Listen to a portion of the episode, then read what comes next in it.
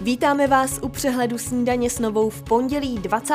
září 2021. Svátek slaví Olek, přejeme vše nejlepší. Co ale oslavencům příliš nepřeje je počasí. Dnes čekáme převážně oblačno až zataženo a ojediněle se slabým deštěm nebo mrholením. Mraků místy ubude až večer. Nejvyšší teploty vystoupají ke 12 až 16 stupňům. V tisíci metrech na horách bude kolem 7 stupňů. Epidemie v Česku sílí. Za včerejšek přibylo 182 nakažených a ordinace se plní pacienty, převážně dětskými. S nástupem podzimu se ale mezi lidmi šíří kromě koronaviru i další respirační nemoci. Ministerstvo zdravotnictví už proto vypracovalo doporučený postup pro praktiky, který v podstatě řadí COVID mezi běžné nemoci. Nakažení by tak docházeli ke svému praktikovi, jak potvrdil lékař Norbert Král. Ono teda tomu bylo tak už trošku i v minulosti, protože ty praktičtí lékaři provedli obrovské obrovské množství antigenních testů, ale teď je na to kladen zvláštní důraz, že pokud bude mít pacient nějaké příznaky, tak je strašně důležitá časná diagnostika. A to pochopitelně z důvodu toho, aby pokud se opravdu o ten COVID jedná, tak aby se předešlo k tomu, že se ten COVID nebo ten nakažený pacient bude ten COVID dále šířit a provede se co nejdřív ta epidemiologická opatření, jako třeba izolace a pak následně u ostatních třeba karanténu. Zároveň je tady i možnost léčby pomocí monoklonálních protilátek. Ex-prezident Václav Klaus se včera opět objevil v ústřední vojenské nemocnici. Po absolvování kontroly zamířil pozdravit současnou hlavu státu Miloše Zemana, který je v nemocnici údajně kvůli dehydrataci a lehkému vyčerpání od úterý. Ve středu by se chtěl Zeman vrátit do práce. Novela týkající se učitelských platů se k poslancům opět nedostala. Zabránilo tomu mimo jiné vládní hnutí ANO. Co ho k tomu vedlo, vysvětlil jeho člen, hejtman Moravskosleského kraje a poslanec Ivo Vondrák. Já si myslím, že takový zákon vůbec nepotřebujeme. My jsme v posledních čtyřech letech navýšili plat učitelů 150%, dneska je průměrný plat učitele přes 45 tisíc korun.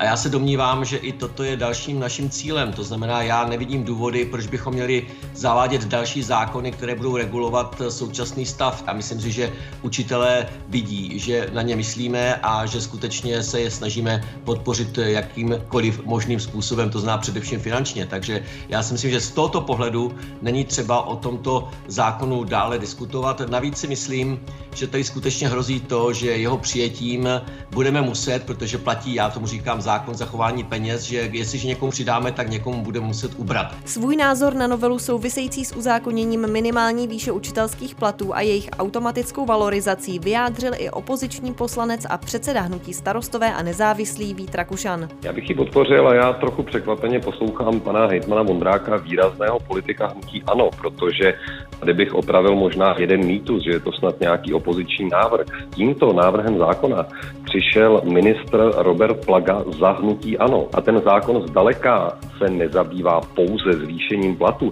A tady bych panu Vondrákovi chtěl dát za pravdu. Já si určitě myslím, že v posledních letech pro učitele, pro růst jejich platů se opravdu udělalo hodně. Ale já jako bývalý pedagog a pocházím z toho prostředí, jsem s pedagogy v denodenním kontaktu, říkám, že zákonná jistota toho, že jejich plat skutečně v takové výši bude nastaven, že bude navázán na ekonomický růst, je pro ně důležitá. Ale ten zákon obsahuje řadu velmi důležitých dalších věcí, jako například pevnou definici příplatku pro třídní učitele, jako velmi přesnou definici velmi důležité úlohy, která v našem systému chybí. To je uvádějícího učitele, tedy toho, kdo pomáhá učitelům začátečníkům. V Rusku včera skončily parlamentní volby. Po sečtení drtivé většiny hlasů má jasnou převahu vládní jednotné Rusko podporované Vladimirem Putinem. Zatím získalo necelých 50% hlasů a zachová si tak většinu v parlamentu. Podle tamních i světových pozorovatelů ale docházelo při hlasování k porušování pravidel.